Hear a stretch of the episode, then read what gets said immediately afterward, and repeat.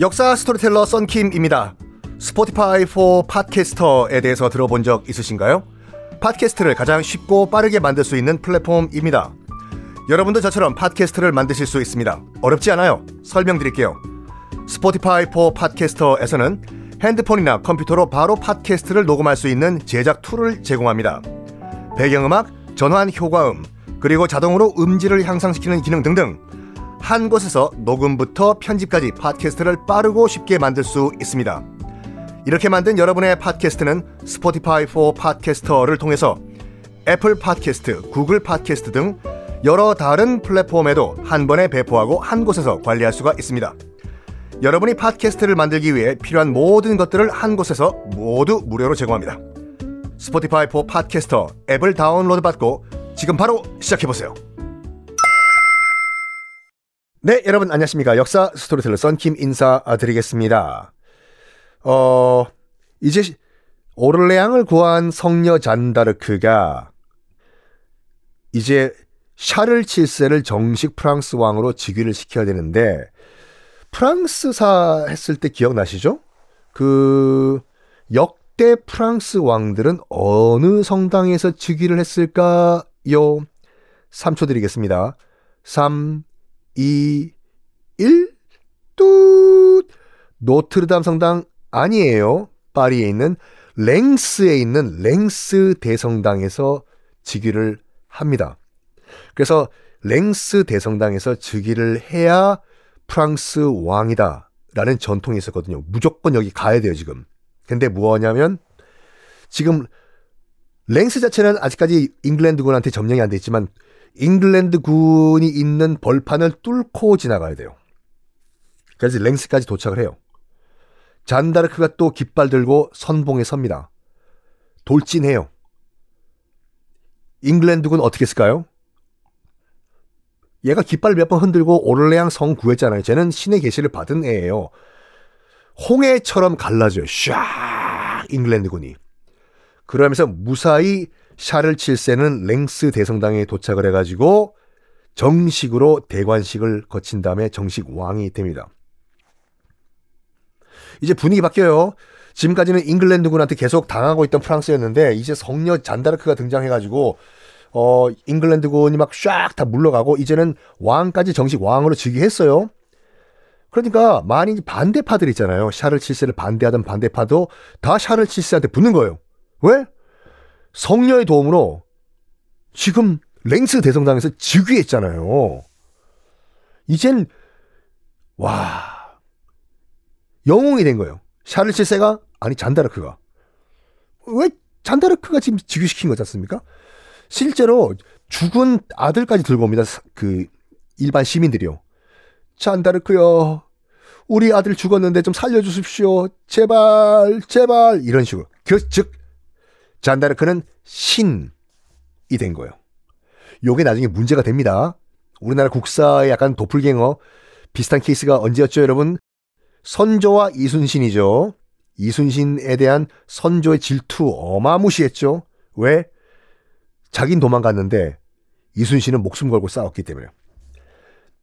하여간 지금 현재 그 프랑스에는 왕이 두 명이 돼버린 거예요. 샤를 7세가 일단 왕 즉위했죠. 그 먼저 있던 왕 누구였어요? 아이 기억이 안 나시면 어떡하나 여러분들. 그, 그, 그, 그, 그. 프랑스랑 영국이랑 혼혈 헨리 6세, 헨리 6세요. 헨리 6세. 두 명이에요. 헨리 6세랑 샤를 7세. 자, 이런 상황에서 잔다르크가 기선 기선 제압하기 위해 가지고 샤를 7세가 정통성이 있는 프랑스 왕이다라는 걸 보여주기 위해 가지고 어, 파리로 진격해서 파리 탈환을 시도합니다. 파리가 그때 수도였거든요. 지금도 마찬가지지만. 근데 잉글랜드에 점령이 돼 있던 상태였어요. 파리가요. 여기에 뚫고 들어가려고 해요. 잔다르크가. 그런데 실패해요. 그때부터 잔다르크는 연전 연패를 당합니다. 잉글랜드군한테. 왜냐면 이 샤를 7세가 딱 정말 선조와 비슷한 케이스인 게 뭐냐면 자기가 정식 왕이 됐잖아 지금요. 정식 왕이 된 다음에 이제 더, 더 이상 전투하기 싫어요, 이제요. 난 왕인데 못하러 또 싸우냐 이거예요. 그러면서 뭐 하냐면은 반대파와 그 부르고뉴파 있잖아요. 자기를 싫어했던 부르고뉴파와 협상을 시도해요. 우리 싸우지 말고 그냥 나를 왕으로 인정해달라. 전투하지, 하, 하, 이제 하지, 하지 맙시다 이거요. 그래서 잔다르크에게 굉장히 적은 수의 병사만 지원해 줍니다. 한 10명 데리고 가가지고 파리 탈환해라. 네? 10명이요? 10명? 이런 잔다르크 한 성을 공격하다가 딱 잡혀요. 10명 가지고 뭐 하겠습니까? 누구한테 잡히냐면 바로 부르고뉴파한테 잡혀요. 샤를 7세를 반대했던 반대파.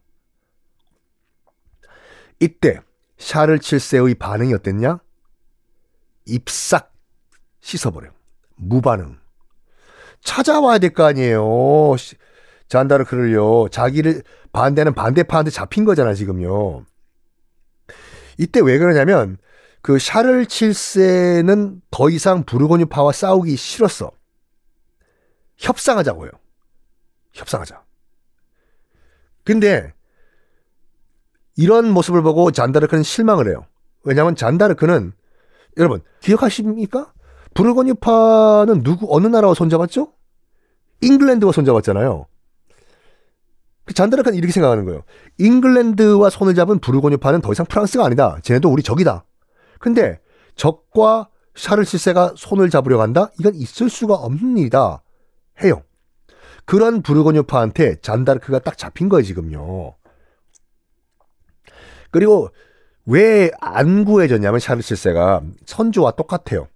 이제 잔다르크는 눈에 가시가 된 거예요. 자기가 랭스 대성당에서 이제 왕이 된 이후에요.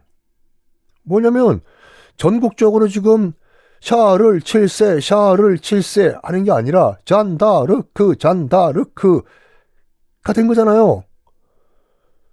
그래서 엄청난 질투를 느껴요, 샤를 7세가.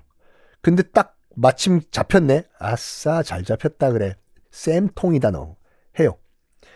자, 어쨌든 부르고뉴파가 지금 잔다르크를 잡고 있어요. 부르고뉴파는 샤를 7세를 반대하지만 그래도 아직까지 프랑스예요. 근데 이 부르고뉴파가 뭐 하냐면 잉글랜드한테 자기랑 손잡은 잉글랜드한테 잔다르크를 돈 받고 팔아버립니다. 몸값 받고요. 왜? 잉글랜드 입장에서 봤을 때도 얘가 진짜 성년지 아닌지 테스트 해 볼 필요가 있거든요. 그래서 뭐 했을까? 다음 시간에 공개하겠습니다.